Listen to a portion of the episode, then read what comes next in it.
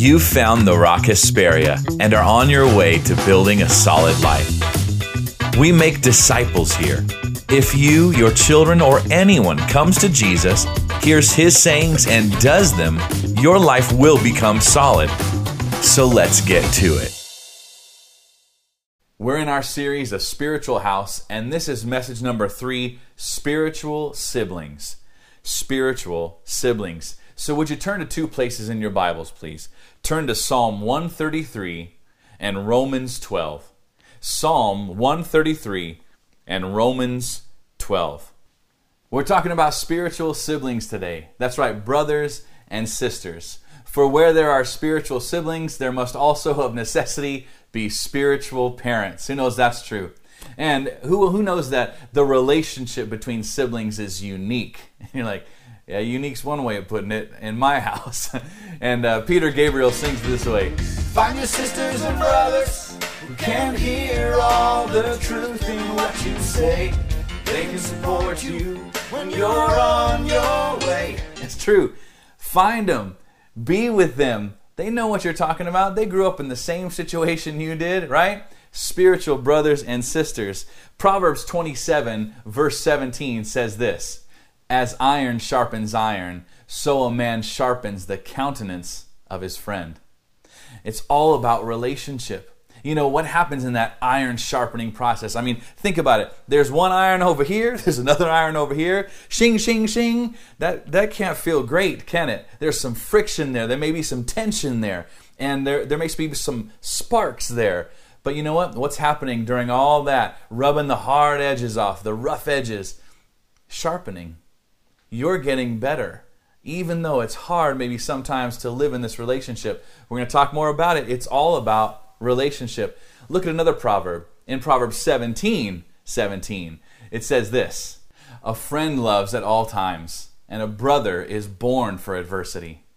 The scripture says a friend loves at all times, and a brother is born for adversity. You know, when there's adverse times, when it seems like the world's against you, you know, the whole world's crashing down on you, that's the time when you really need your brother around you.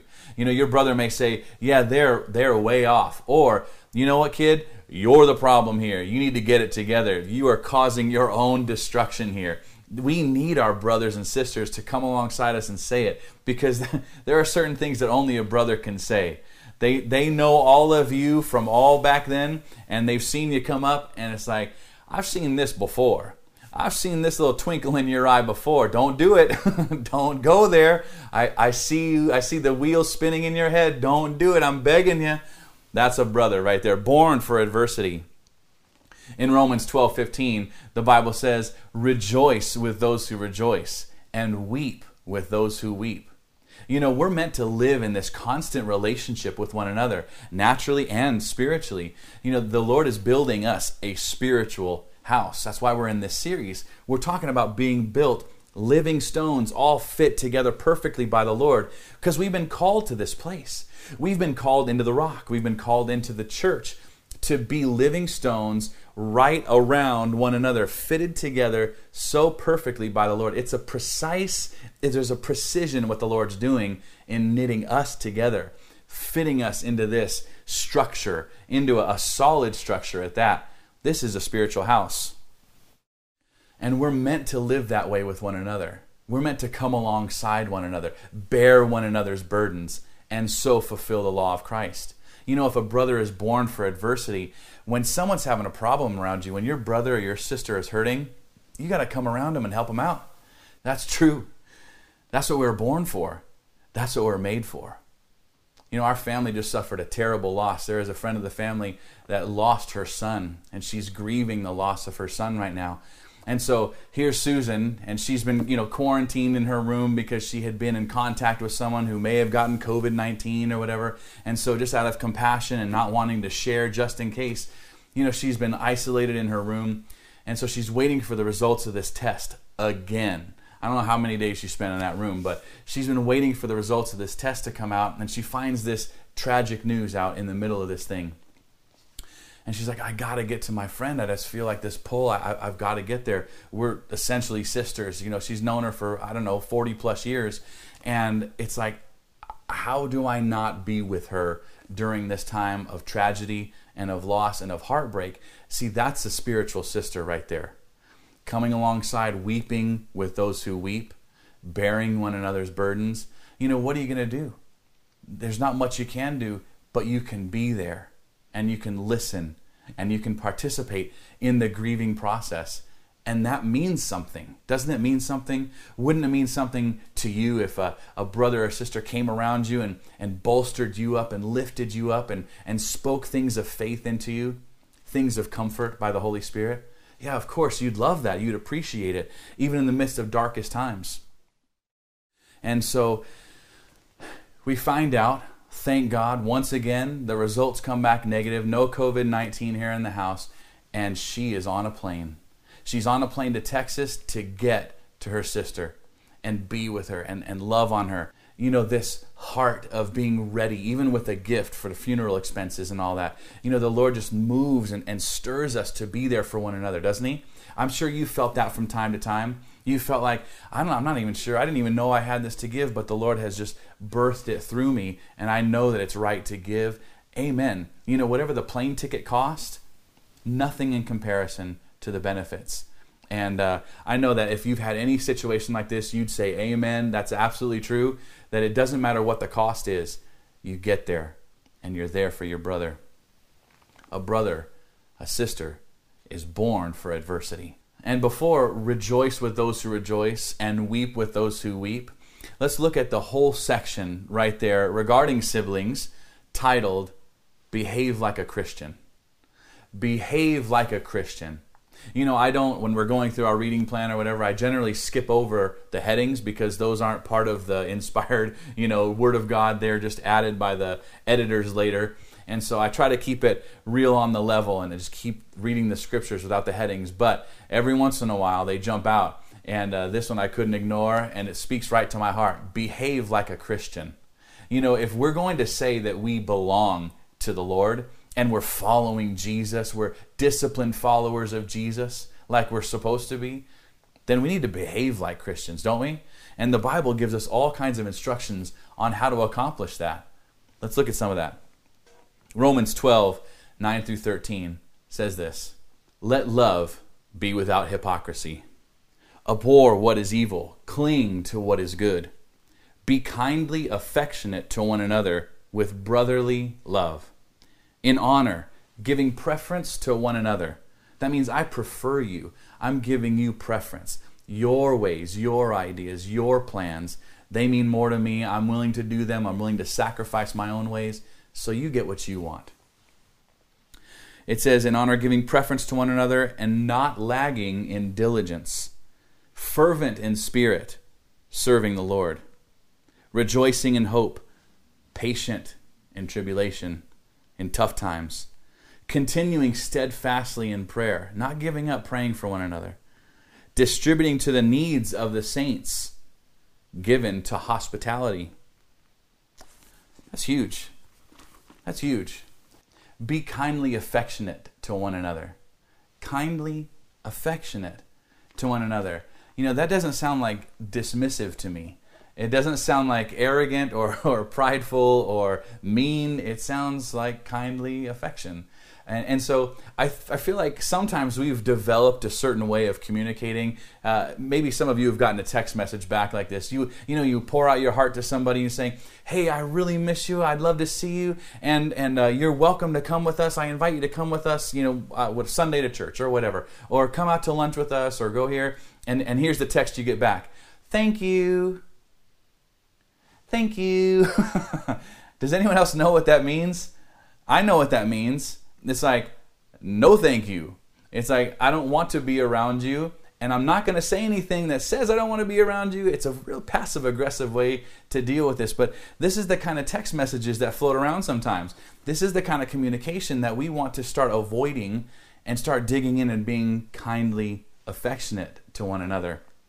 In honor, giving preference to one another in honor, giving preference to one another. Again, some of that communication, it's like, oh, I'm using all the right honoring sounding words, but in the heart, you know it's not honor.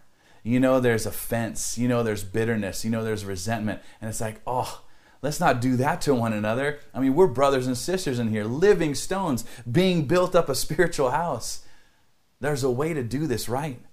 It says in honor, giving preference to one another, not having to have your own way. You see what I'm saying? There's so many people that say, well, if I don't get mine, I'm gone. I'm, I'm off to the next thing, the bigger, better deal, and I'll cancel plans with you or never make them or just never even call and just miss our appointment. All these things happen frequently. And, and this is culture that we have right now that we're, we're trying to say the Lord has something better for us, but we have to address what it is and how to get down the road to the better thing. To the better thing.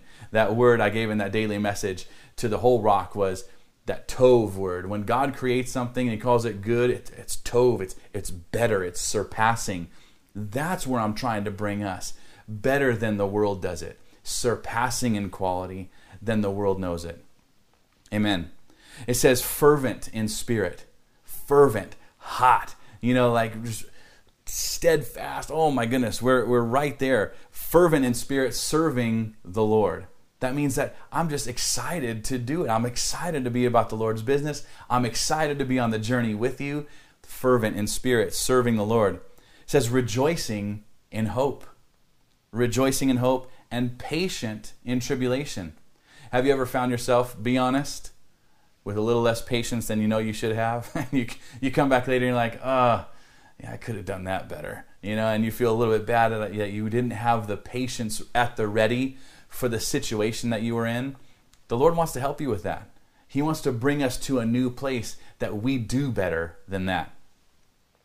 It says continuing steadfastly in prayer, and we covered that. Pray without ceasing. Pray with all kinds of prayers. Intercede for one another. Stand in the gap, you know, watchman on the wall, and the whole thing. Steadfast in prayer. And it says distributing to the needs of the saints distributing to the needs of the saints. We'll get into the more of this another time, but think about it. You meeting someone else's need who is part of the family of God, who is part of our family, meeting those needs, coming right alongside, not making a big deal about it. It's almost like that don't let your right hand know what your left hand's doing, or vice versa. It's like it's not to be seen, it's to meet a need, it's to serve someone else. You know, the word for ministry really means service, serving the saints. And of course, the saints are people who are in the kingdom of God.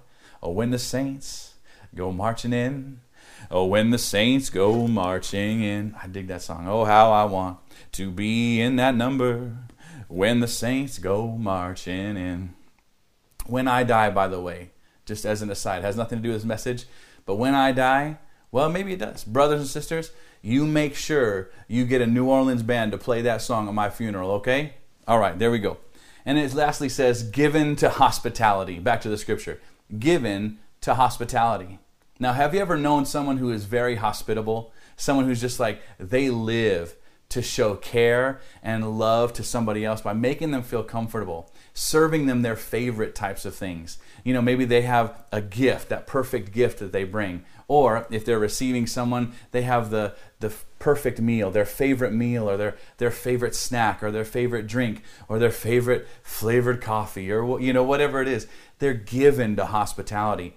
That's what they give themselves to. And it's like 10 bucks, no problem. 20 bucks, I can spend that. I want to make sure that my brother is happy, that my sister is taken care of in the way that they love, and they'll know that I love them because I want that, that extra. Oh, we know people like that. Amen.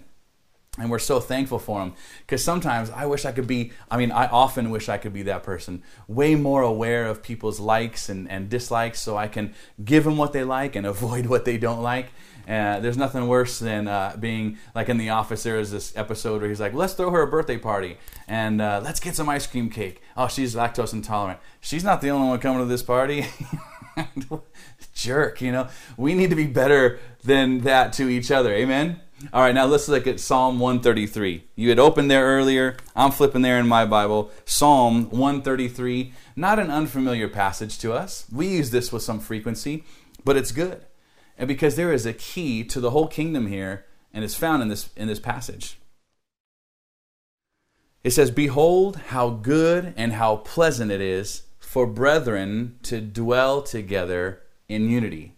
for spiritual brothers and sisters to dwell together, stay together, be together, exist together in unity. It says, For there the Lord commanded blessing, life forevermore. For there the Lord commanded the blessing, life forevermore. Let me ask you this Who here wants the blessing of the Lord? I know it's not just me. Get your hands up. Who wants the blessing of the Lord? Amen. Seriously, if you know what, you can even do one better. Why don't you jump in on the comments and just start saying how much you want the blessing of the Lord. It's not a competition, but just participate in this thing. Yes, I want the I want the blessing and the benefit of the Lord. It's like if he's willing to give it, I'm willing to receive it. I don't know if anyone's like me, but I am ready to receive even so much more of the blessing of the Lord. Whatever he's got for us, I want it. I want it for me and I want it for you. Amen. So, who wants God to command blessing on you? Woo! Command blessing on you. You know that's good. It's like it cannot be stopped. The Lord's like, I didn't just say it, because even if I said it, it would happen. I command it. I command blessing on you. Amen.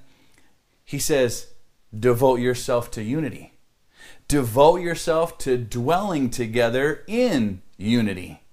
That's the key. That's how we get this commanded blessing. Now, if you don't want commanded blessings over your life, and I'm being facetious, let me tell you how to get that. Get out of unity. Just get right out of unity. Stop dwelling together. Stop being around each other. Stop attending church. Stop fellowshipping with your spiritual brothers and sisters. Remove yourself from your church family. Oh, this is a way to stop the blessing in its tracks. Even if it was on its way to you, it's like, the Lord put the brakes on. Why? He cannot command blessing where you're not dwelling together with your brothers and sisters who you've been put together with by the Lord in unity. You're like, I'm out of this mess. I want something else. I'm, I'm going to go a different place. I'm going to make my own thing. Whatever. No, no, no. The Lord is saying, hey, don't get out of unity. Don't get out of alignment. Don't get out of fellowship. Hang on, hang in there. I know it's not always easy. That iron sharpening iron process gets a little sparky, it gets a little uh, hot, but stay in it. I have blessing I'm ready to command on you if you stay there. Stay there, brothers and sisters. Clearly, this is not what I want for you. Absolutely not. It's not what God wants for you either. He only wants to be able to bless you. And He's like, man, help me help you. Stay in unity, dwell together in unity. How good and how pleasant it is.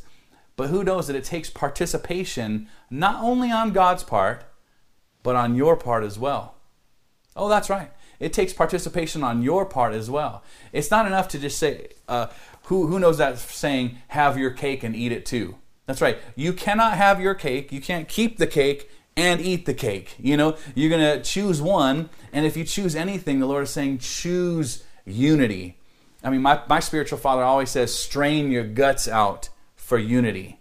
And uh, maybe it's no wonder that I often get sick to my stomach when there's a unity problem among us. You know, when I'm out of alignment with somebody, um, I maybe offended them or there's a, a disconnect or something, but it tears me up inside and I get sick to my stomach more frequently than I'd like to because I, I, crave that unity. I just want us to be all right. I'm never intending to hurt anybody or whatever, you know. And so I'm like, I always kind of press in and I'm like, let's fix this thing. Let's talk about it. Let's work it out because there's a way through for us, brother. there is a way through for us, sister. Let's find it together. Don't go away. Don't go away. I love you too much. It takes living in relationship with Him and with your church. That's what it takes. Why do I emphasize this? Why am I going maybe overboard in your perspective? I'll tell you why. It's like this whole love your neighbor thing. And it's like, well, who's my neighbor? If you can tell me that. I, know, I know, love my neighbor. I'll do it, I'll do it. Who's my neighbor? Right? Trying to get out of it. We're trying to wiggle out of loving our actual neighbor. Because, like, oh, my neighbor is my coworker. Yes. Oh, my neighbor is my classmate. Yes. My neighbor is my family member. Yes. And let me tell you what else your neighbor is your neighbor. Love your neighbor as yourself. Amen. See, you love your, your neighbor as yourself, love your spiritual siblings, love your spiritual parents as yourself, giving preference to one another. We're back to that scripture. Do you see it? See, we're pretty wily when it comes to how we choose to obey God, aren't we? We're trying to find a loophole or something. This whole series is meant to teach us how to dedicate ourselves to becoming the family God wants. It's not just the family He wants us to be, no, it's the family He wants for Himself. You know, who, okay, let me ask you this. I'm to put it this way. You're in the supermarket, there is a family that you would like to have when you're in the supermarket all together. And there is also in your mind a family that you don't want to have. Isn't that true? You've seen that family, and it's like, the littles don't do that. Whatever that is, we look at that, take a good hard look, and never do that. You know, there's a family that you want. This is the family that God wants, operating and living in unity with one another. And if it means change, spoiler alert, it does mean change, then bring it. Oh, it's been brought in. And why would we choose to change? Why would you and I choose to change? Because let's face it, not everybody likes change. Most people don't. Okay, nobody likes change. For the Lord commands blessing where there's unity. So if you're not in unity in some area, get in unity so you can get the commanded blessing of God. That's why we would change. That's exactly why. And I'm calling us up to it. All of us, I'm calling us up to it because I believe that we have it in us. You know, the Lord wouldn't put something in here and say, do this if He wasn't absolutely assured and certain that we could. He will enable us and empower us to do it if we'll decide to do it. Decide to do it. Even though it's uncomfortable. I mean, are you uncomfortable yet? I hope so. I, I planned this whole thing so you'd be very uncomfortable as we walk through this because, you know, who's perfect here? Anyone?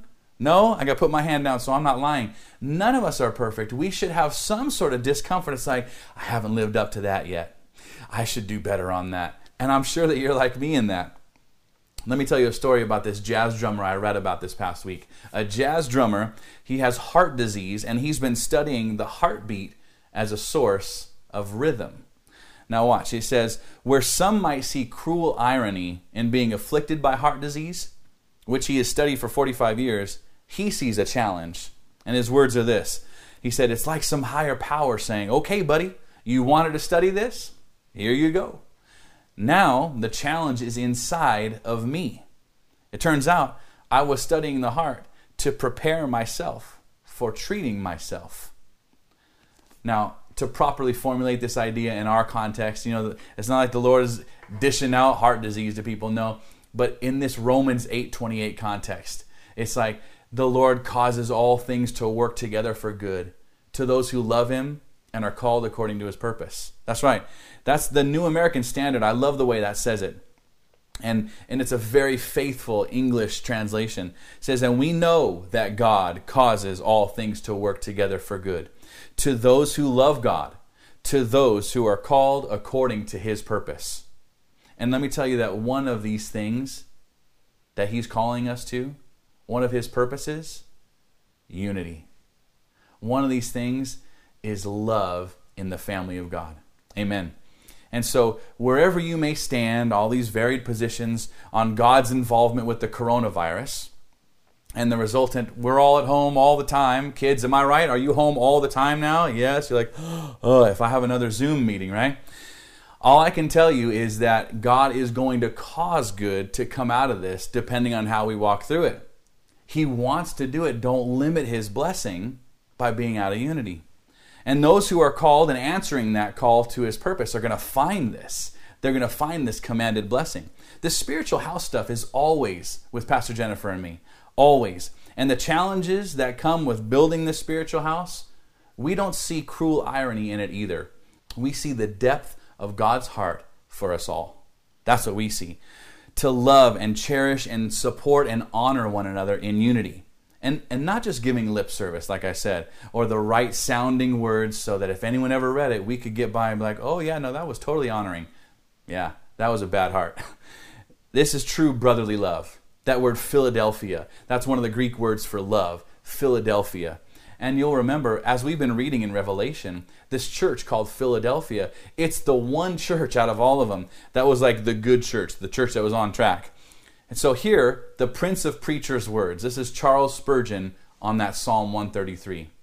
He says this When brethren can and do dwell together in unity, then is their communion worthy to be gazed upon and sung of in holy psalmody.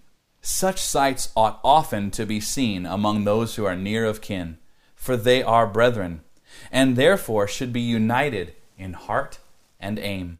They dwell together, and it is for their mutual comfort, it's a win win, that there should be no strife. And yet, how many families are rent by fierce feuds and exhibit a spectacle which is neither good nor pleasant? As to brethren in spirit, they ought to dwell together in church fellowship and in that fellowship, one essential matter is unity. We can dispense with uniformity if we possess unity oneness of life, truth, and way, oneness in Christ Jesus, oneness of object and spirit. These we must have, or our assemblies will be synagogues of contention rather than churches of Christ. The closer the unity, the better for the more of the good and the pleasant there will be. Since we are imperfect beings, somewhat of the evil and the unpleasant is sure to intrude, but this will readily be neutralized and easily ejected by the true love of the saints, if it really exists. Christian unity is good in itself, good for ourselves, good for the brethren, good for our converts, good for the outside world. Everybody wins. For there the Lord commanded blessing, life forevermore. Remember 3 John that we talked about last week? Look at verses 2 through 4 again. It says, Beloved, I pray that you may prosper in all things and be in health, just as your soul prospers. For I rejoice greatly when brethren came to me and testified of the truth that is in you, just as you walk in the truth. I've got no greater joy than to hear that my children walk in truth. Now, I took this a different way this week, focusing on the brethren bringing the good news about their spiritual brothers and sisters. And how John says, My children, not just a singular child, notice, it's a collection of children. The fact that there's more than one getting along, so to speak, I mean, I'll just tell you, when we only had Jane, man, it was easy. Man, we it was perfect. I thought Jane was the perfect child, and I know that's not true, but I know I know that what I thought at the time. Here I am. Uh, what what was it? I must have been 27 years old, and Jane was the perfect child because she had no siblings yet, so she was great. No contention, no strife, no uh, what's it called? Not sharing. What's that called? Selfishness. thinking of the word. Yeah, none of that. and now here's a little promo for the Rock Lab later today. My brother and me at the beach when I was a kid. Are you ready for this? I don't know. Mama's just hold on to something because my mom heard about it later and freaked out. All right. So here we are at the beach, uh, weekend with my dad, and uh, we go to the end of the pier. I don't know who else was there, but I know that my older brother was there. He's 11 years older than I am and he pushes me off the edge of the end of the pier into the water that I can see the fish in. The fish are down there, man. And so I don't know how old I am. I, I couldn't have been 10. And so younger than 10 pushes me off the thing, and here I am swimming back to shore or whatever. Didn't tell like anybody, right? Because I didn't want my brother to get killed. All right, so he pushes me off the this do you have a sibling like this? Anybody? I, I, mean i don't know if i should hope that you do or hope that you don't but maybe you can relate in some way. Siblings just act wrong sometimes. I know you can understand that. And it's normal to expect some of that bad behavior from your siblings. And right now you might be saying yeah preacher too normal. Who could entertain the idea in this case of a new normal? Say give me the new normal. Yeah. Let me describe a little more of our unfortunate normal right now between one another. I like to call it social media, aka your highlight reel. Oh, yes, where you either need to be on vacation or winning some major award in order to feel like you've got some influence or to feel relevant in what you're saying. Uh, social media is really anti social media. And I know I'm stepping on some toes here, but hear me all the way out. I'm, I'm totally connected with you. I know all your kids' haircuts. I've seen all your new summer wardrobe. I, I'm, I'm fully invested. I know exactly what's going on in your life. I've seen it all through those pictures. I've seen those that plate of perfect tacos that your wife made you the other day. Thank you, my love. All right. And and now because I've seen all these and I've scrolled through the feed, you and I are all good. We're all connected. We're all caught up. It's not true. It's a lie. You are not connected, but you have a feeling of it and that seems to satisfy and then it's like we don't get together even as much because we felt like we are connected. But it's a lie. But we feel like it. You've been lied to. And we've we've got to figure this out because I don't know if you're like me, but man, I miss you. I miss you. And I've been I've even struggled because I've I've loosened, you know, maybe our our uh, approach to this COVID distancing thing, and I was like, oh man, but then I keep reading, it keeps getting worse everywhere, you know? So it's like, it's not really better. I just, I'm over it, you know? And I got to figure this out because I was like, that's not compassionate. And so, anyway, that's a really hard dynamic, especially when we have kids' birthdays coming up in the house and like, I can't have my friends over for a birthday. No, just in case, you know? Let's wait, let's prefer one another, and make sure everyone that you and I love are kept safe. Amen. But I miss you and I need you in my life. I need you. And I'm not I'm not pandering or anything and saying, we need you too, Pastor. No, no, no. But I'm saying to you, I need you, and I know that about myself. It's true. It's it's true for all of us. I need you in my life. We all need each other. And are you feeling it like I'm feeling it? Are you feeling this? We must, each one, start and keep making more connections. I mean, if you're doing it, keep on doing it if you haven't started, if you haven't been asserting and reaching out to others, uh, my dad always says, "Reach out and touch someone." He likes that old AT and T slogan. Now you know where I get it. Anyway, but I, I got to tell you, I'm so over the old normal. All this that we've just gone through, I'm over it. And so, there's a prescription that I want to give you, though. There's a, a an article that Jen sent me this past week from Ed Stetzer, and I want to read portions of it to you. I've mixed it up a little bit. They said, unlike what some had hoped, the virus COVID 19 has not waned over the summer. In fact, it's on the rise in more places than not. As states have begun varied and nuanced approaches to reopening businesses, parks, and more, churches face decisions about regathering for services and further ministry. The thing that resonates with me is the statement that the church will never be the same again. And I'm more concerned that the church will be the same again. Let me explain. For 2,000 years, we've had epidemics or pandemics. What's happened in and during and after the pandemics hasn't drastically changed the structure of church for most of the previous 2,000 years. We built cathedrals and gathered in them. Then the Black Death came. After the Black Death, we gathered in cathedrals again.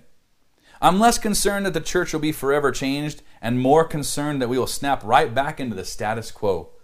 Why? Because the best predictor of future behavior is the immediate past. History doesn't always repeat itself, but it tends to rhyme. We must not go back to normal. Instead, we must take the best of what we're seeing right now and continue those things. First, that we would keep worship central, but not at the center.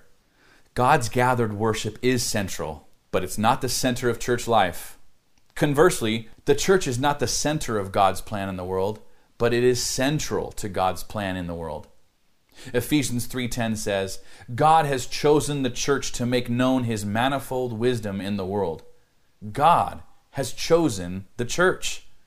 The church has not been able to gather in ways that we enjoy and love. Not only do we value that, but gathering is a mark of a biblical church. However, the lack of large scale gathering has actually helped us to emphasize other areas in the life of the church. I often use the example of chess. I played competitive chess in high school. Our chess club teacher taught us not to rely on the queen. He had us remove the queen, leaving two chess players with no queen on either side. When you do this, you are forced to use all the pieces the pawns, the rooks, the knights, and the bishops.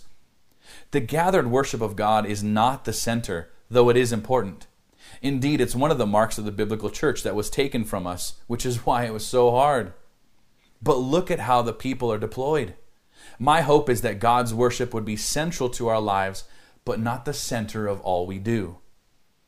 Second, that God's people would continue to be deployed. God's people are deployed at a higher level, a more faithful level, and a more fruitful level than before this pandemic began. We've seen small group leaders functioning like lay pastors. We've seen ministry leaders engaged in new ways of doing things. We've seen people caring for one another at higher levels. We've seen people making phone lists and calling one another, praying for one another, and then together serving the poor and the marginalized in their community. Wouldn't it be amazing if we didn't go back to consumer driven Christianity where people line up like customers outside of Costco? Wouldn't it be nice if we didn't come in like consumers of religious goods and services, but instead continued to see ourselves as the co laborers in the gospel? Some of those people who you've seen step up might meet those qualifications in 1 Timothy 3.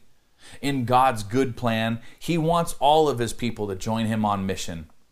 1 Peter 4:10 says, "As each one has received a special gift, use it to serve one another as good stewards of the manifold grace of God." May this be true before, during, and especially after the pandemic. As we look forward, how can we continue on the positive movements and focus that we have seen emerge? Returning to normal after such a historic moment would be nothing short of missing one of the greatest opportunities of our lifetime. We've been handed the chance to be better and do better. Let's go and do it. Let's go and do it. Church, would you join me? Let's go and do it. Let's be committed to this whole thing. So committed to one another and to the Lord, to loving each other better than ever before, that we get out there and actually do it. We don't just clamor for the old ways of doing things and all gathering together in one place. Even as I was talking about when I first came on the scene here and started pastoring you, I said, it doesn't take the evangelism brigade to get somebody saved. It just takes you and Jesus. And Jesus is always with you, so go get him. Let's go and do it. Let's pray right now. Put your Bibles down. Lift your hands up to the Lord, would you? And let's say these words together. Say, Father in heaven, thank you for your word. Thank you for brothers and sisters in your family. Given to me as gifts. I'm even now postured to receive. Just as you've given me to them. Help us all be better to each other.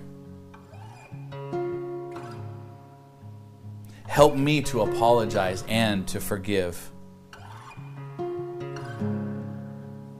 Let my brothers and sisters find me when they need you. Then pour all your best through me to them.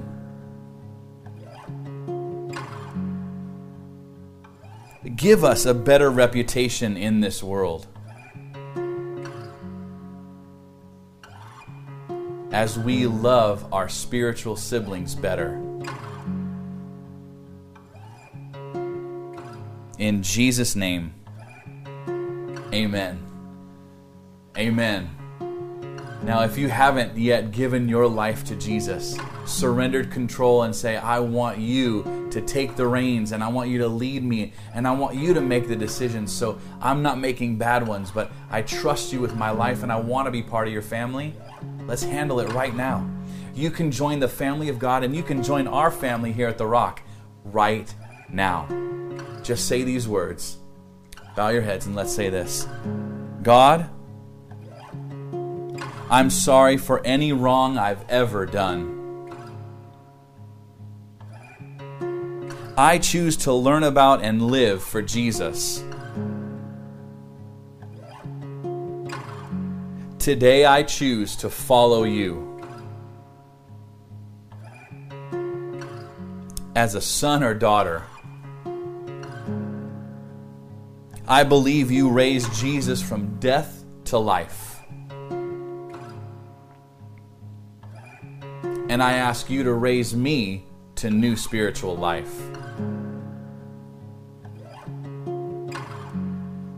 I thank you for welcoming me into your family. In Jesus' name, amen.